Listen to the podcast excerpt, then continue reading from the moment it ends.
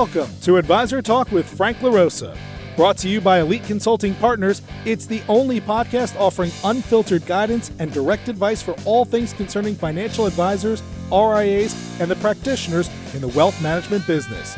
Learn more and subscribe today at eliteconsultingpartners.com slash podcast. And now, here's your host, Frank LaRosa.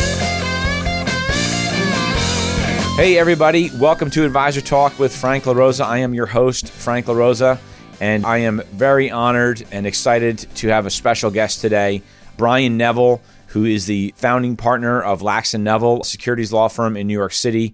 Brian and I have known each other for, for a long time, probably about 10 years or so, and he's a sort of trusted confidant that I will go to at times where I need really good piece of advice for one of my clients and eventually refer Brian to my clients to help give them legal guidance on any transitions. Brian, how you doing? Awesome. Thanks for having me on today, Frank.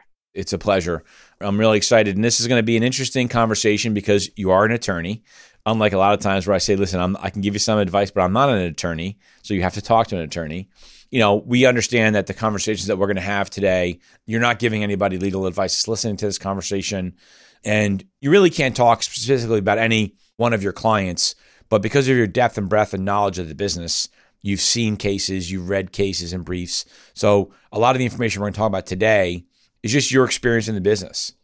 So before we get into the sort of the grid of the conversation, maybe just give the audience who don't know you and haven't seen your wins from all the various cases that you've won for your clients and the millions of dollars I see all the time. But maybe give our audience just some background about you as an attorney and your your firm that you founded out of I guess you're still out of New York City right now. So but you've grown exponentially over the years. Yeah, thanks, Frank. Happy to. So, you know, I've been practicing law almost 30 years now and doing really exclusively broker dealer legal issues. My partner, Barry Lax, and I formed Lax and Neville many years ago. We both started out in house counsel way back at a wirehouse. That's where we met, geez, 30 something years ago. We both moved to regional brokerage firms where we both worked on a lot of issues sales practice, regulatory, you name it. But I took on one of the roles of onboarding advisors and dealing with all the legal issues associated with advisors coming and going. And that was well before the protocol even came into existence. And 21 years ago, I went into private practice and really focused on the other side, where I now primarily represent advisors and any member of the financial services community. And I represent some of the largest teams and have for many years now represented some of the largest teams in the country moving between firms I've helped advisors set up their own RIA firms. I've done every type of transition that you could think of, Frank. You know, your typical wirehouse to wirehouse move, but wirehouse to independent, wirehouse to regional, people going from independent to forming their own broker dealers. We've helped people do. And I'm involved in every type of move. It could be, you know, some of the mega teams that you'll see, or it could be a smaller producer in middle America who's dropped into the bottom quintile out of firms, their payout hit, and they want to go independent, and they just need much more legal help because they need formation documents done. You name it, you know, we've done it. We get a lot of advisors who are been terminated or are under internal reviews, all types, and it's truly one of the, the areas of my practice I enjoy the most because most moves are happy times. People have stress involved in that, but giving advice to people making a move where their careers are advancing is really some of the, the work that we enjoy the most at our firm. So happy to have this conversation with you.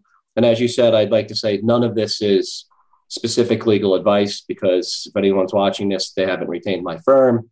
But this is a great general discussion that a lot of people, you know, here you have one of the better recruiters in the industry, and you know, not patting myself on the back too much, one of the more experienced attorneys who's done hundreds and hundreds of moves so happy to have a conversation like this and happy to, to give people a launching point to get into the, the process of what a transition between firms entails. That's awesome. You know, and one of the things that prompted this particular interview and in our conversation was some recent news of an advisor that went from RBC to UBS and slingshotted back to RBC. And it's hit the news. Advisor Hub covered it, and wealth, you know, wealthmanagement.com covered it. And so there's some issues there and and I say to advisors that are my clients all the time when they say, "Oh, I saw Morgan Stanley just sued this guy and won a settlement or whatever."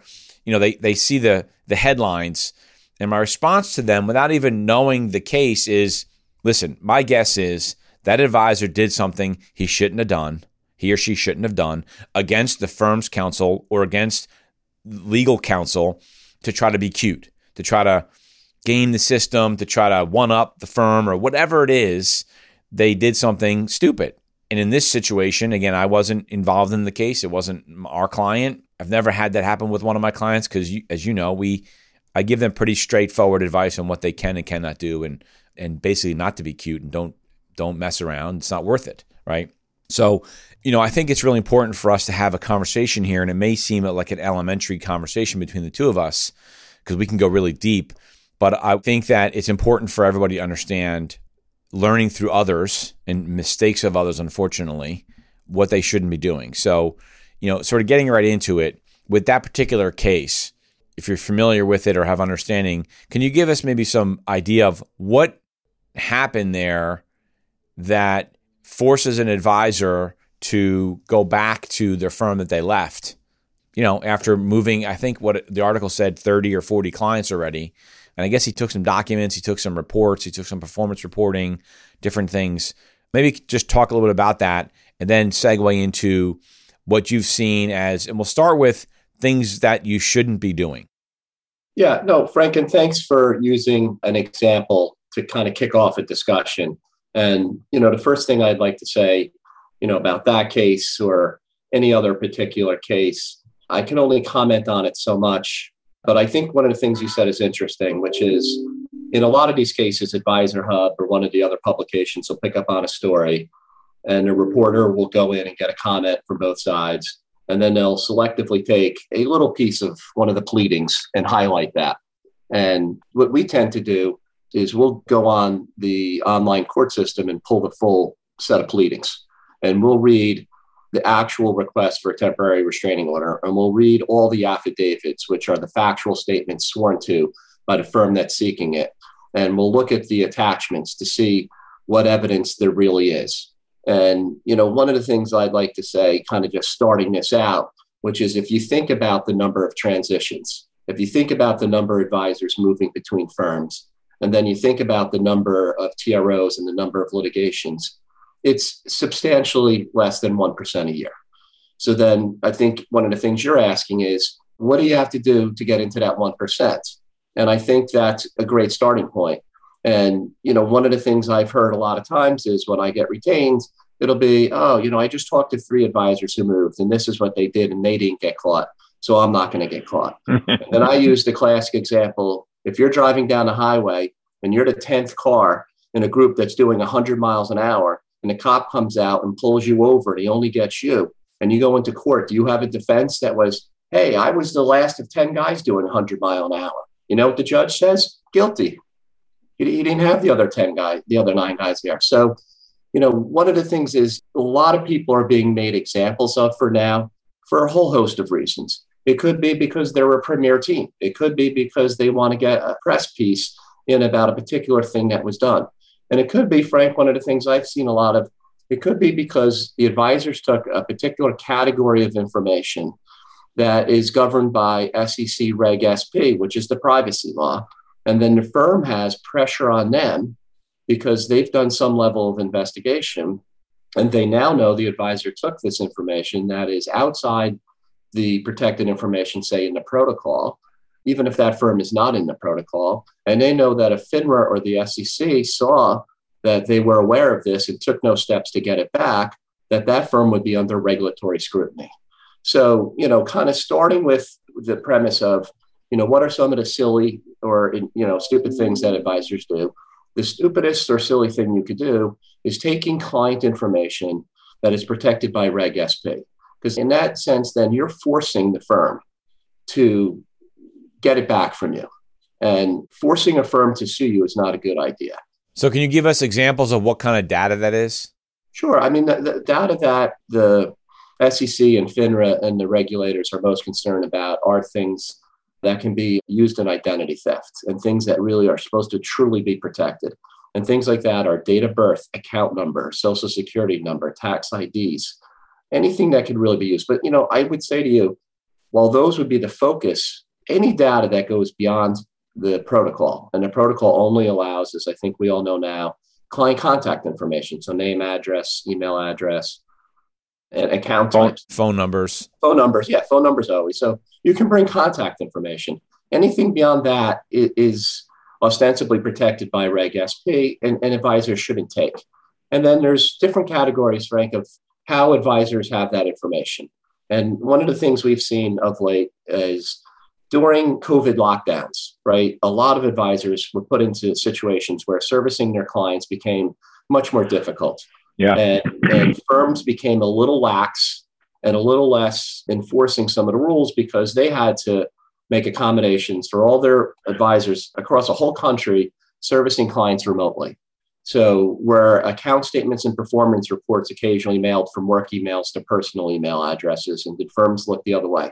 Of course, I've talked to hundreds of advisors who did that because it was the only way to help their clients who, during a time of crisis, needed help, right? So right. you're doing the best for your client, and that conduct is looked at the other way for 18 months. But now you're looking at making a move. And if a firm wants to make an example out of you and you haven't gone back into your personal email address and searched for anything that you have sent yourself during, you know, now it's over 18 months since COVID started, and you have that and you didn't delete it, a lot of judges, a lot of regulators are going to say, you had stuff you weren't supposed to have. And it's not going to be a defense that, well, you let me do it for this course of time and I should I shouldn't be held to task for it now. And, you know, and there's upteen examples. You know, some of the headlines I read on some Merrill Lynch cases some time ago where you know, teams purchasing iPad Pros for their entire support staff, who then sat in the office taking screenshots of their pictures, and and then, you know, the old adage of loose lips sink ships. Those assistants are friends with other assistants, and the story circulates around the whole office, whether or not people are there or not. And turns out, you know, that allegation caught my eye. Is that's just something pretty silly, right? Like you don't buy your entire staff iPads right a month before you leave using your firm's BDA account. Oh, so you know, there's, there's a whole host of things, Frank. I mean, I'll give you some general examples of some things that I've seen in pleadings. You know, every firm when you leave will review a minimum of one month, but most likely three months of everything you and your team sent to the printer. And what they get is the file name. And if you printing stuff that is outside your normal course of business, if you have a normal course of business that you could demonstrate for years, you would print out X type of reports. And then all of a sudden you change that pattern in practice. And there's no indication of where those documents are. And you can't explain what happened to them. They're going to allege that you printed them out and they don't know where they are. So they're assuming that you have them. You know, I could go on and on with silly examples. Yeah, I used to give advice to advisors and they'd say, well, I printed out my my clients, you know, statements because I wanted to just go through them before we left. And my advice to them is always, okay, that's fine. There's nothing wrong with that. But make sure when you leave that those actual printed reports are on the back of your credenza or in a file cabinet. When your manager says, We noticed you printed off 200 statements a week ago, where are they? Right? You can say they're in my drawer. If you say, Oh, I trashed them, I, I shredded them, they're not going to believe you. Frank, right? I couldn't agree more. And I go one step further than you now. I tell the people, leave them on a credenza, leave them on a desk, and take a photo of it, but from a distance where the photo clearly can't pick up any of the information in the statement. So, and I also use that advice for other things, right? If you've been in an office a long time and you've got a lot of personalized effects, it's a huge red flag when you start walking out the door with duffel bags with all your photos and trinkets and everything else. So while you should, you know, discreetly take out your tax returns, any kind of confidential information that you have in some files, and you should do that over the course of time. And I would tell most advisors, you really shouldn't keep that much stuff at work anyway. It's not your office; the firm owns it. Right. But take photos of everything in your office from a distance because you're going to want to get it back, and you're not going to want to get into a dispute about whether or not your chair was a two thousand dollar custom chair or you know the TV on the wall. Just take pictures of everything, create an inventory but getting back to the, the data that you printed out, Frank, that is a classic example. I would say that almost every pleading that I see doesn't start with the printing. There's usually something else that was done. But if they're going to sue you, they're going to add that in. And if you don't have an example of here's where it is specifically, and why not have a photo of it sitting there from a distance to back it up? Right. Yeah, definitely. And I think that one of the things that I maybe people don't realize is that this information that we're talking about, statements, performance reports, all of these things are gettable documents after you leave. I mean, most firms can have a letter or a form, we're going to call it a letter, that a client can sign that dictates to the prior firm that the client signing the form wants all of their files and information in those files sent over to the new advisor at the other firm. Whether they are going to do it in a timely manner or not is a different story. But isn't that true? Like when I looked at this recent RBC to UBS back to RBC, I was like, what a silly. It was silly because the information that he took, allegedly took, he could have just gotten afterwards anyway. And I do think a lot of the activity that we're seeing recently came out of the COVID mindset that people really weren't going to the office as much. You know, I think it depends where you are in the country. Sitting where I'm at, you know, in the Empire State Building, New York City was probably more shut down than anywhere. I have clients nationwide where business was much more normal. And in the New York City area, a lot of people were work from home. You know, there was certain firms that had prohibitions against meeting clients in person. I personally know of financial advisors who were reprimanded and put under heightened supervision or, or other things because they met with clients when they were told not to. You know, the world's turned a little bit upside down when meeting with a client can get you into trouble. Yeah, um, right. Yeah. So, but the COVID mindset created behavior. And, you know, I, you know, going into maybe one silly war story for a moment is a client sends you, Frank, as an advisor, a screenshot that they took when they go onto their phone, to their app, to their account, and they have a question about something, and they send it to you. So now they've sent you a picture of their information. That was their property that they sent to you. And so you respond to the text because you're a rep and you can't text substantively. Hopefully, you say, Can't talk to you about this via text. Let me give you a call. So then you right. call them. And what do you do with that photo that was sent to you? You know, talk about best practices one of the things I would tell any advisor to do if a client ever sends you something, as soon as you've responded to it, delete it. Right. There's no need for you to have it anymore. And I know I've heard stories of advisors during COVID. They're home, they're working on a notebook computer. It's not like the setup you have behind you that I've seen a lot of people have. You have multiple screens, it's super easy. If I have a client asking you about a performance report while you want an account statement up and you want a research report up, so someone takes a picture of the screen on their phone and then they go here and then they forget about it. And, you know, let me tell you about one thing that scares me because I'm of an age when, you know, I went to law school and forensic discovery wasn't even something that existed, right? Like right. we got paper documents. The forensic discovery process in these temporary restraining order cases, every firm will seek an order from the court that the advisor's phones and all electronic devices, including computers, get mirrored, which means copied. So the hard drive is copied. And then the lawyers fight over what the search terms are. But every single one of those forensic reviews will ask for that all the photos be reviewed, which sounds like an incredibly invasive process to every American that I know. Yeah. But the fact of the matter is, there's a good reason for it because people take photos of their screens, client account statements, all kinds of things because they think they could evade it.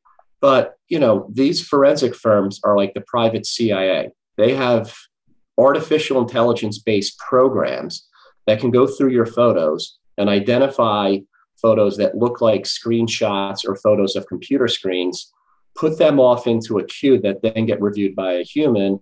And so the review that can happen if you are one of these less than 1% that gets picked on is so scary. It's one of the reasons why I'm glad we're having this conversation. People should seek to avoid it. And those that hear the stories from the five other teams of, oh, this is what I heard they did, mostly they got lucky. They weren't smart. Right. That's a good segue, right? I mean, so if you're an advisor today and you're thinking about leaving your firm, what steps should you be taking, you know, 30, 60, 90 days out that are good practices, your, your sort of your best practices to avoid being put in a situation that you don't want to be put in? There's a few things that happens. One of which I always start with is Frank, if they're coming from you, and and I would also say, you know, from a quality recruiter, someone that knows the business, you're going to have good advice about doing due diligence on the firms. So there's a fine line because there's a lot of information you have to have, right? Like you have to have your books information, and every firm's going to want to see that information. So the first part is make sure the information you're bringing about your book is clean, like it doesn't have any client identifying information. And all the firms that are recruiting, they don't want client identifying information, right? Like they just want to see what are your assets under management, what is your T12, all the things that are the measurements of how they're going to do a recruiting package. But just be careful because you're going to get instructions by each firm about what to give them and follow that and follow it in a way that you're not capturing any client facing data. So that would be the first step. And the other thing I would say, Frank, is also this process takes a little bit longer than I think almost everyone thinks it takes, right? And you've been through this.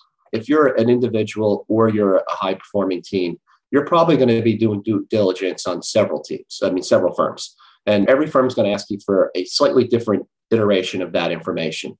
Some of them might want to know, you know, is this team a good fit? We want to get access to, you know, what are their outside SMA managers or what are their, do they have concentrated positions? Do they have structured products?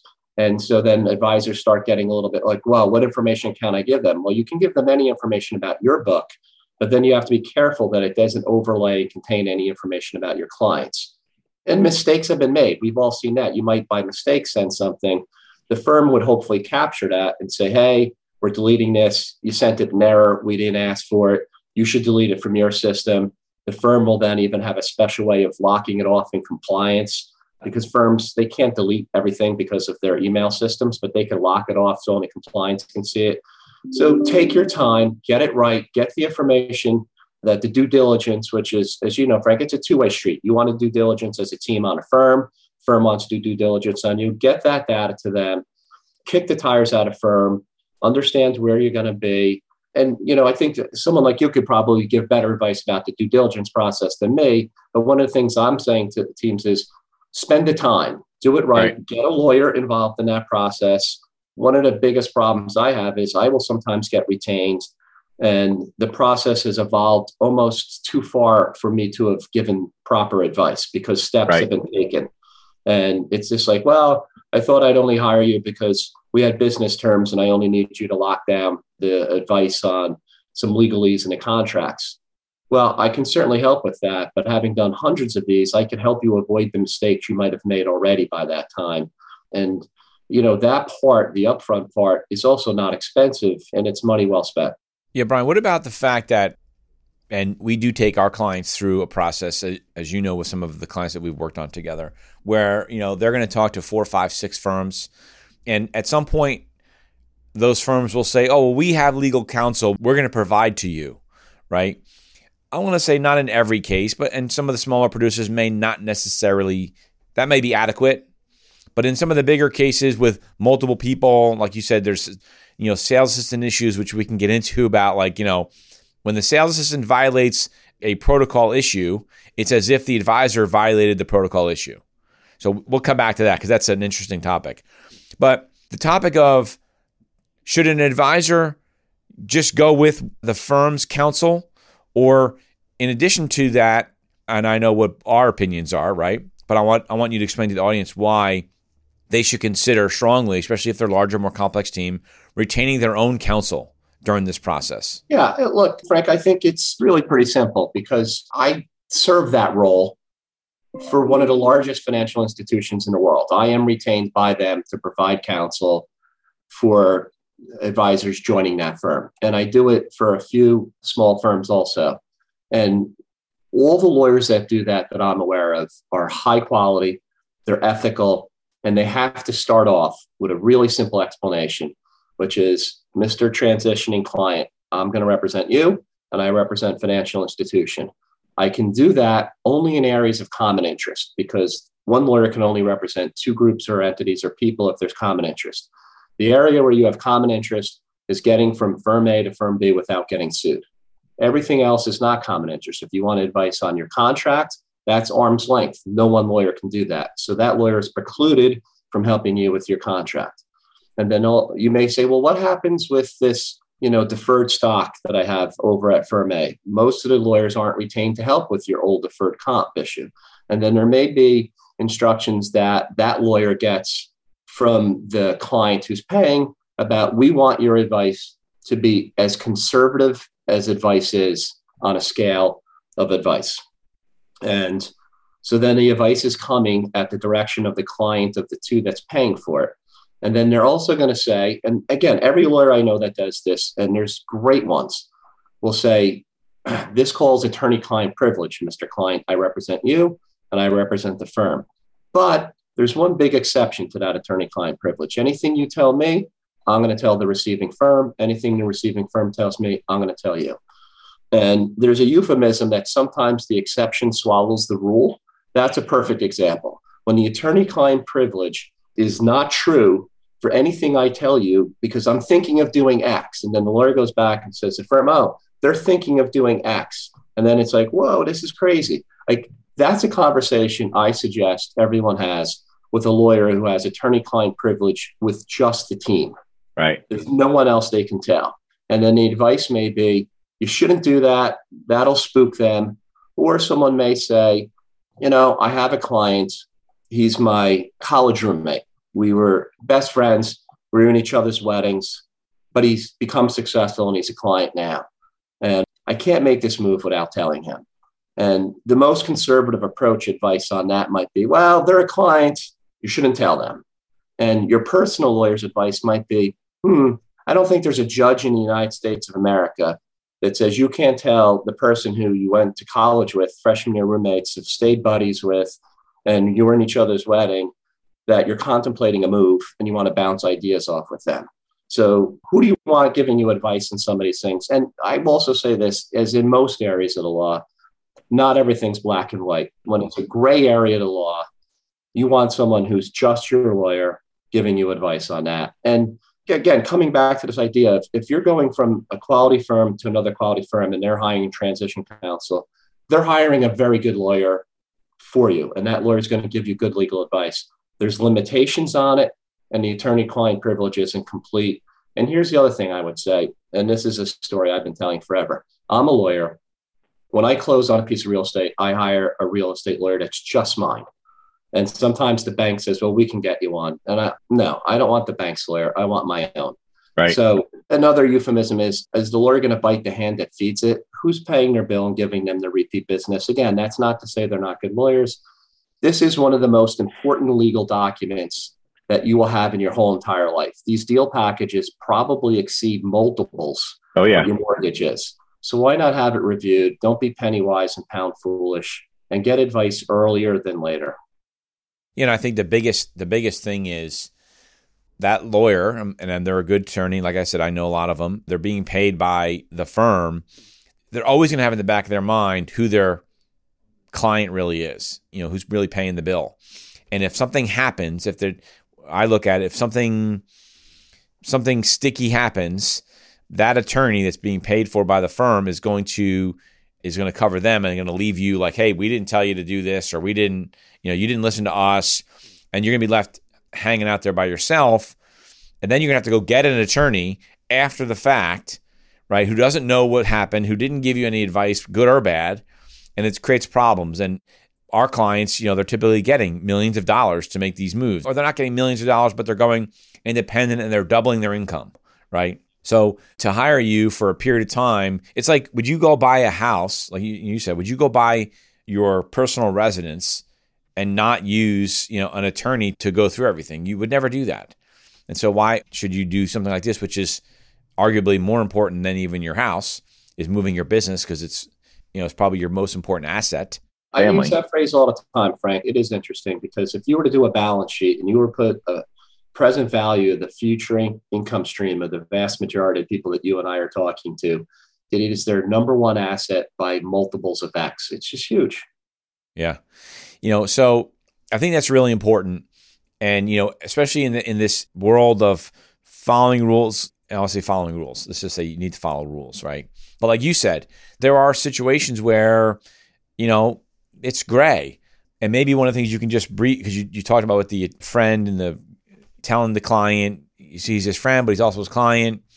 You know, look, there are some things that maybe you can just talk about what you can and cannot say. I would say what you can and cannot say to a client and or friend if you're thinking about making a move. You haven't made any decisions or whatever.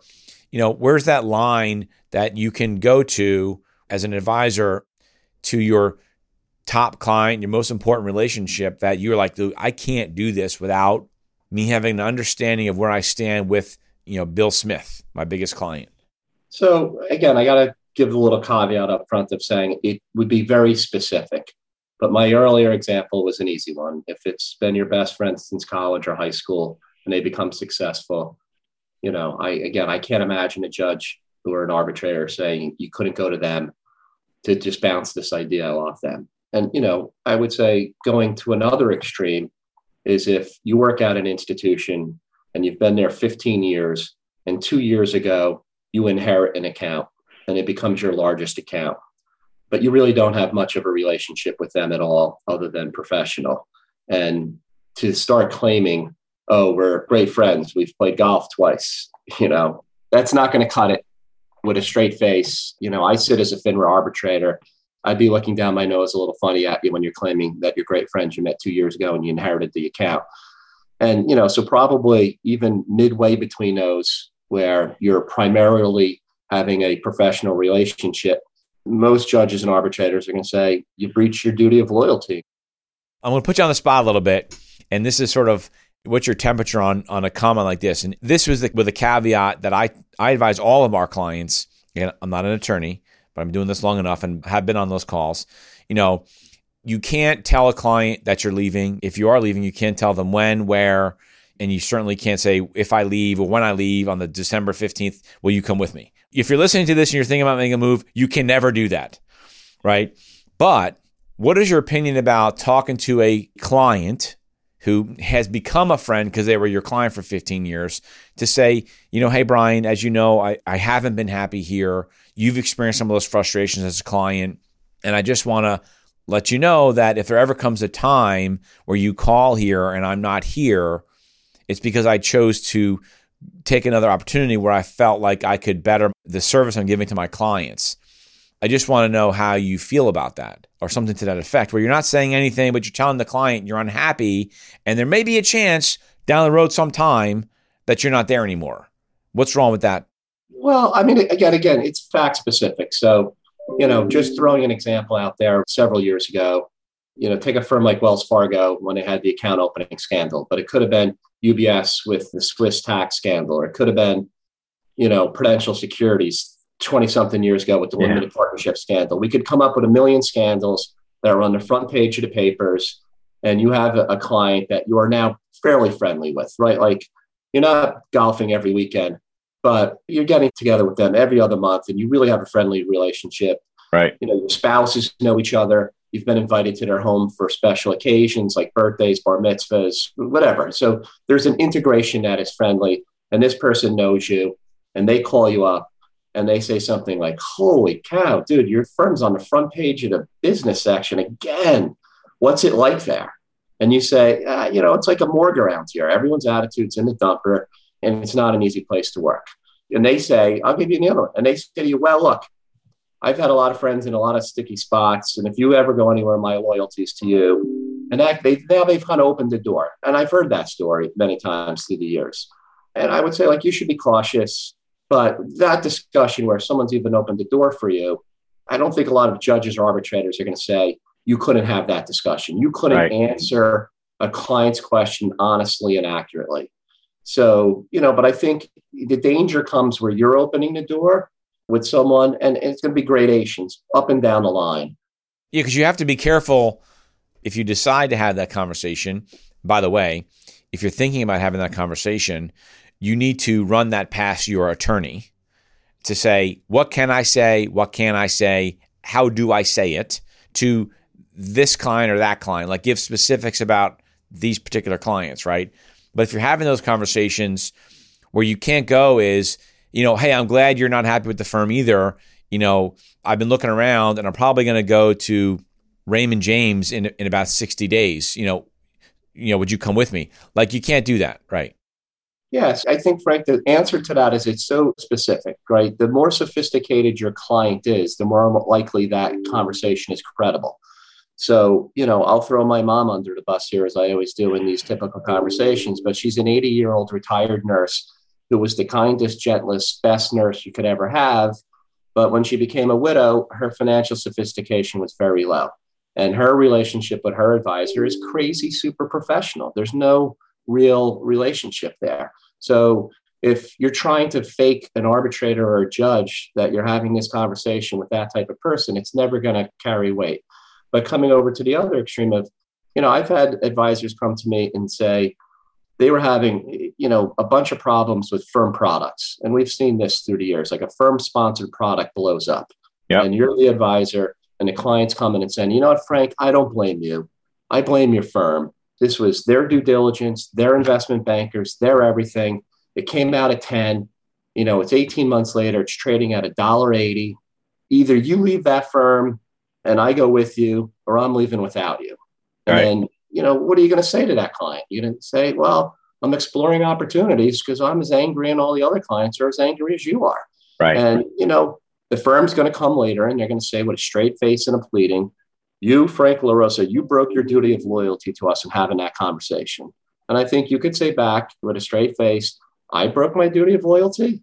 My client's telling me I have to leave the firm because of the problems you created. So there, there are situations. I mean, through the years, Frank, some of the biggest bouts of clients coming to us in clumps are things like scandals, product problems, issues that have occurred. And more than in any other move, you need counsel for something like that because right. you can have clients saying, I'm about to file a complaint. And then you're thinking, this is reportable. I'm going to have yes answers. How do I move from firm A to firm B right now? Five clients who are complaining about a firm product that changes your recruitability massively. Right. So, you know, I mean, and again, we've been around so many years, we've seen all these things, but what you can say to a client is so fact specific, and you should be truthful both to yourself and to your lawyer when you're having that conversation about what the relationship really is like. And if it, one of the true litmus tests is did the relationship precede them becoming a client? Right. So if you were friends with them before they became a client, that's probably someone you can speak to. If they became friends after you were a client, it's going to mitigate towards the firm's argument that you shouldn't talk to them. but a million okay. factors between. Got it. So last thing, and we could go on, like I said, we can go on for so long with this whole thing, right? Because it keeps evolving and changing, and you know. But on the topic of changing, maybe what's the one thing or the biggest thing that I'll call it the the train coming down the tracks that advisors should be thinking about that you see changing, potentially changing how advisors transition from firm A to firm B. So it's not necessarily a protocol thing, right? Because some firms are in it, some firms are out of it. UBS is out of it, and Morgan Stanley's out of it, but they're still doing a lot of recruiting. They're still losing guys, but they're still doing some recruiting. So I don't know where I stand on that one. But is there anything that you see from a regulatory standpoint that advisors should be thinking about down the road that might make it slightly more challenging for them to make a move or not? I don't know. I mean, I think there's a few things I could answer there, Frank. I think one of the things you want to be thinking about is always evaluate your book. Always be aware of, you know, we've been retained and you have a background in, in firm management. And, you know, some people will come in and say, you know, I can't believe I got in trouble for X or I can't believe I was terminated. My manager told me, you know, I might start want to look for a job, but I didn't think he was serious. Well, if you're ever told you might want to start looking for a job, start looking for a job. And I always say start before that. Everyone in this industry should be keeping the temperature of what they're worth in the marketplace just in case. Yep. Keep one ear open and then understand where the trend is, right? So, right now, for a while, the trend is that the recruiting packages are, are really good. The firms are out there. There's better options, in my opinion, than in my whole entire career. There's more flexibility than ever. And, you know, I do think one of the trends that we're all a little bit concerned about is this idea of who owns the relationships. And there's certain institutions out there that are viewing it more as they own the relationships and that you don't as the advisor. And I think the more you see that at any firm that you're at, the more you should be worried. And I think that if there was ever a time to consider moving away from an institution that is thinking of going more salary bonus or is looking to tie more and more of your compensation into deferred compensation that you have to stay a lengthy time to get, you should be very wary of that. I think another thing to really worry about, Frank, any advisor who is on a team that has some multi generational aspects to it and are thinking of doing a retirement program, every firm's retirement program changes constantly. And the change that I've seen in the last five years is towards more restrictions for both the retiring advisor and the receiving advisor than ever. Right. So you might be thinking to yourself, hey, I'm at this protocol firm, everything's fine. They want me to match up with, you know, this great guy I've known across the hallway who's been a great old solo. He's got a nice little book, a hundred million, tight households. Why wouldn't I take it? Just sign on this dotted line and you sign some dotted line. You never yeah, looked yeah. at it. And all of a sudden it has all these carve outs and says, none of these accounts are afforded the protection of the protocol. None of these accounts. And not only could you not solicit them, if you receive them and service them, you have to pay us liquidated damages of 250% of the, you know, blah, blah, blah. And people are like, what, what are you talking about? I'm remember the protocol. and he signed a document that says this doesn't apply.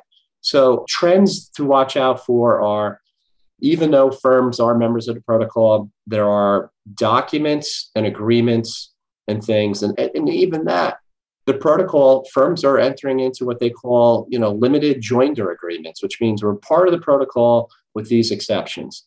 And I haven't met a financial advisor yet who's read the protocol, who has even read their firm's joinder agreement, much less the limitations on it. Right. So if you're thinking of making a move, one of the things I would say is get on board with someone like Frank and any of the guys on his team. Have them educate you about the marketplace fairly early on in that process. Retain counsel so you have some sense of what are the obligations you're under as an individual. Because I've asked a whole host of people, what agreements do you have? I don't have any copies of them. And then I'll say, well, what year or so did you join? I can go back into my forms bank because I represented so many advisors. Oh, I have the Merrill Lynch agreement from, you know, 2000. Or, oh, you did a CTP program or an alpha program, or you did this. Oh, you, you don't have a copy? I have a copy. Guess what? Here's where it says, oh, you took that special silver platter Bank of America referral program. That says this. You didn't know that? So we educate our clients and we bring them to a place. And then, you know, even with this idea of, well, the firm's going to provide me counsel. Okay, then I may be half price. You don't need as much advice on the transition because they have high quality transition counsel let us negotiate your agreement. We he's talking about what you just said about we could go on all day. I helped a team recently, Frank. They had no recruiter and they had gone right up to three weeks before the move.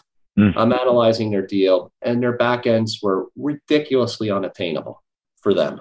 Right. We, we did an analysis based upon what their CAGR was and showed that they'd have to double their CAGR to reach them. We recommended them dropping back on their back ends. So the deal became lower, but attainable. A year and a half later, we got a giant thank you call because we were analyzing these things.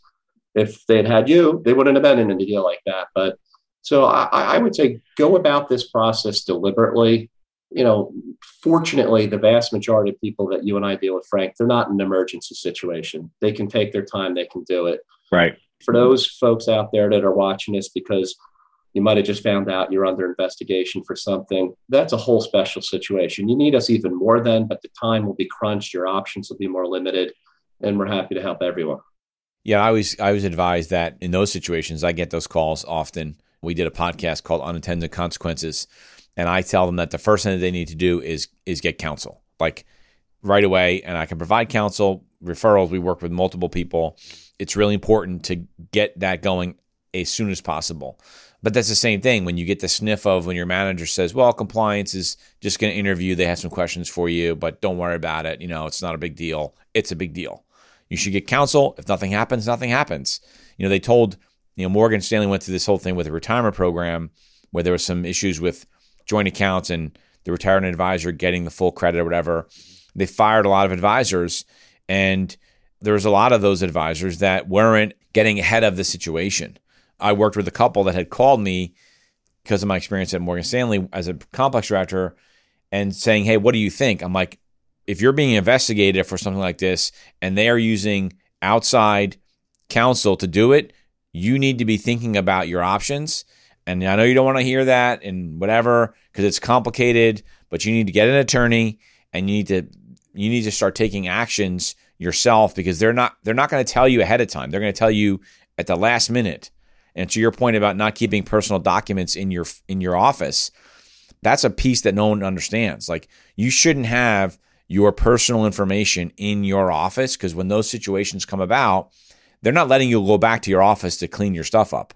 Yeah, you might want to go back because you have prescription drugs in the top drawer that you really want to get, and they're no, we'll we'll carry yeah. them out to you. Yeah, and, yeah. And, but so. yeah, people, you know, we could tell war stories all day. People have some pretty embarrassing stuff in their drawers that they shouldn't. So right, exactly. Well, Frank, so, this was great.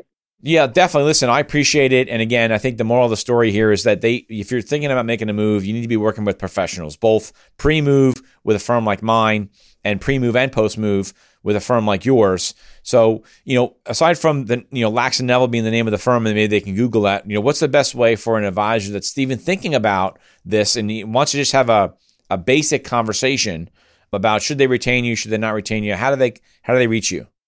Yeah, I mean, so there's a bunch of ways. You could call the office, the number's on our website. You could shoot an email to me, anything like that. And I'll tell you, like, we give routinely half hour, 45 minute introductory phone calls to anyone, in particular, anyone that comes from a recruiter like yourself that we have a relationship with. We're happy to have an introductory phone call and explain what we do and the value we add. And, you know, the close rate is incredibly high but it's not 100%. And I never mind someone calling to kick the tires and see if this is what they want to do. They choose not to use me. No hard feelings. Wish them the best of luck. Hopefully, they got something out of that initial consultation. And yeah, I would reiterate what you just said, Frank. It is the most important documents, that agreement with your firm and the associated agreements you have in your life. Your license is your biggest asset. Protect it. Well, this was awesome. I hope that everyone listening to this got something out of it. Um, we can certainly go for hours on these topics because it's that important. You know, finding the right firm is really important, but make sure you get there safely, uneventfully is equally as important because it helps your ramp up time and all that stuff. So, you know, I appreciate your insight. You certainly are, in my opinion, the 10,000 pound gorilla when it comes to the securities law in this business which is why I was glad you're on there, which is why I refer some of my, my bigger clients to you. So I appreciate it very much. Thank you for everybody listening. I hope you enjoyed this conversation. If you have any questions, you can reach out to me at frank at eliteconsultingpartners.com or you can call me at 856-316-4651. Like I said, you can go to Brian's website. Brian, what is the website? It's www.laxneville.com or you could just Google Lax and Neville and we'll pop and, up. And it's L-A-X, right? L-A-X, Neville. L-A-X, got it. I-L-L-E. Awesome. All right, Brian, thank you very much. We appreciate it, and uh, I'll talk to you later. Thanks, Frank. Be well. Thanks for listening to Advisor Talk with Frank LaRosa. If you're looking for more advice or solutions on any topics in the financial services industry, or you just want to subscribe to our podcast, head on over to eliteconsultingpartners.com slash podcasts.